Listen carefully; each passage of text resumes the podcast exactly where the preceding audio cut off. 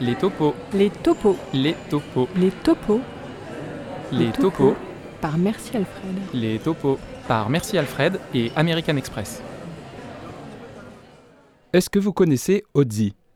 Il a 45 ans, il fait 1m65 pour 50 kg, il a un bonnet en peau d'ours, une veste en cuir de mouton, et c'est un gros mangeur de chèvres alpines. Bon, Ozzy n'est vraiment plus tout jeune. En fait, Ozzy est une momie vieille de 5300 ans, la plus vieille jamais retrouvée en Europe. C'est en 91 qu'un couple de randonneurs allemands l'a aperçu sous un glacier qui avait fondu un peu plus que d'habitude. Mais ce qui nous intéresse aujourd'hui, ce n'est pas vraiment l'histoire de sa vie, c'est plutôt l'histoire de sa mort. Dans le rapport du scanner qu'on lui a fait passer en 2005, on a retrouvé une pointe de flèche en silex logée dans l'épaule gauche. En fait, Ozzy est mort abattu d'une flèche dans le dos. Alors, est-ce qu'il faut arrêter de croire au mythe du bon sauvage? Globalement, la réponse est oui. La méthode la plus utilisée pour mesurer la violence, c'est de regarder le taux d'homicide, guerre ou meurtre. C'est la forme de violence la plus extrême, mais aussi la plus mesurable. En étudiant les preuves d'homicide sur les squelettes sur l'ensemble des 26 sites archéologiques où l'information était disponible, l'économiste Max Roser a montré qu'en moyenne, le taux de mort violente était de 20%. Pour les États-Unis et l'Europe, de 1900 à 1960, pendant les deux guerres mondiales, c'est moins de 1%. Aussi incroyable que cela puisse paraître, à côté des sociétés préhistoriques, les Américains et les Européens du XXe siècle ont l'air de gentils peuples pacifistes. Dans les sociétés tribales, où l'État était quasi inexistant, quand on voulait régler un problème avec un voisin, on n'avait pas trop le choix. Impossible d'aller déposer une plainte au poste de police ou d'aller régler ça au tribunal. Alors, pour assouvir sa vengeance ou simplement s'autodéfendre, on allait au plus direct. On tuait. Si on zoome à l'intérieur du XXe siècle, le taux d'homicide lié aux guerres est également en déclin rapide. Depuis la fin de la Seconde Guerre mondiale, on vit une période de paix sans précédent, pendant laquelle aucune grande puissance n'est entrée en guerre avec une autre grande puissance. Bilan En 2016, on a 500 fois moins de chances de mourir d'un homicide que pendant la préhistoire. Si vous deviez maintenant choisir une période de l'histoire où naître, votre choix serait probablement très vite fait. On sait ce que vous allez nous dire. On tue moins qu'avant, ok. Mais tous les autres actes de délinquance ont fortement augmenté. Les vols, les viols, les dégradations, les incivilités. Après tout, c'est ce qu'on voit partout à la télé, non? Pour mesurer cette évolution de manière plus fiable, il faut se tourner vers un autre outil, les enquêtes de victimation. L'idée consiste à interroger tous les ans un échantillon représentatif de la population sur les violences qu'ils ont subies dans l'année écoulée. Ce qu'on constate, c'est qu'après une augmentation de la violence dans les années 70-80, elle a drastiquement chuté à partir des années 90, à tel point que les spécialistes parlent d'un International Crime Drop. Il y a plein d'explications possibles, l'augmentation du nombre de policiers et de la population carcérale, la sécurisation de nos biens, mais en tout cas, en France et dans la plupart des pays occidentaux, la délinquance a chuté de 10 à 50% pendant les 20 dernières années.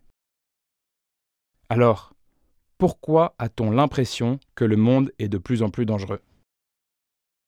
Il y a quelques semaines, on a fait un exercice. On est allé sur la homepage du site Le Parisien. C'était le 11 décembre, avec une actu plutôt chargée, cinq jours à peine après la nomination du nouveau Premier ministre. Et parmi la vingtaine de sujets traités, voici ce qu'on a trouvé. Égypte, 25 morts dans un attentat. Turquie, plus de 400 morts dans les attentats depuis l'été 2015. Syrie, la ville de Palmyre entièrement reprise par Daesh. Créteil, explosion, deal et ras-le-bol des habitants. Au Nigeria, deux fillettes se font exploser sur un marché.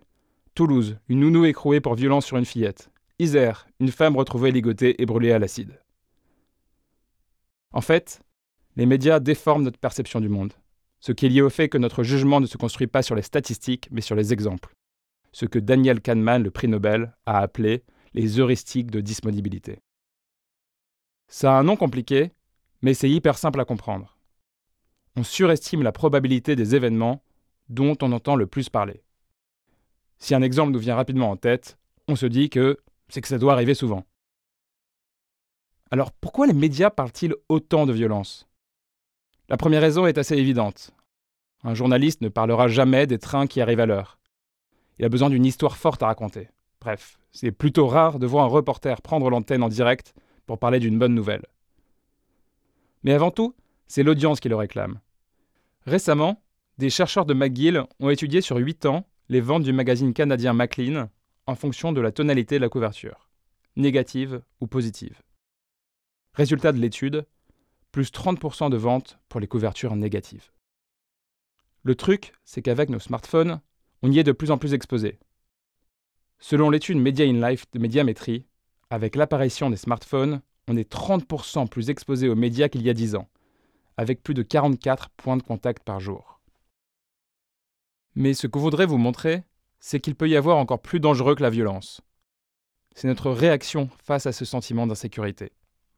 C'est le sentiment sur lequel surfent les replis nationalistes et protectionnistes tels que le Brexit, la vague extrémiste autrichienne, l'élection de Trump aux États-Unis et son slogan Make America Safe Again, ou encore la montée du FN en France.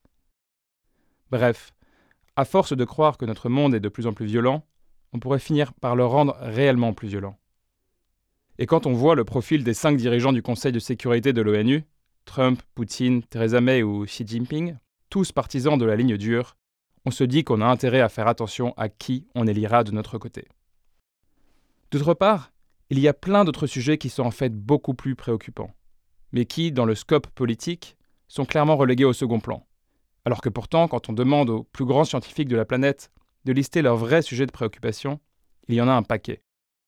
Le réchauffement climatique, le non-contrôle de l'intelligence artificielle, la numérisation de l'économie et son impact sur l'emploi, les dérives eugénistes de la génétique, et on en passe.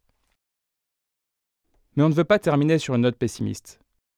Il est bien sûr illusoire de changer la façon dont les médias écrivent ou de faire disparaître totalement les attentats terroristes, mais ce qu'on peut changer, c'est notre comportement et notre façon de consommer les médias. On peut tous faire un peu plus attention à ce qu'on lit ou ce qu'on regarde. On peut lire un bon magazine qui traite de tendances de fond, plutôt que de se faire peur en actualisant son flux d'actualité Facebook dix fois par jour. On peut prendre le temps de regarder un bon docu, plutôt que de rester scotché devant une chaîne d'infos en continu. Ou on peut juste Des topos se déconnecter de temps en temps. par Merci Alfred.